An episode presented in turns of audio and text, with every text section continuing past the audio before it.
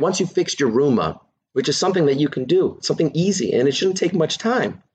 Then start improving your next level of world. You know, think about that as your, your room is your center ring and then start stretching out of that ring. So now I got my room in order. I'm feeling good about my room. If I bring a girlfriend over, if I bring a friend over, I'm going to be proud because I know that it represents a clean man, a good soul, right? And all that stuff.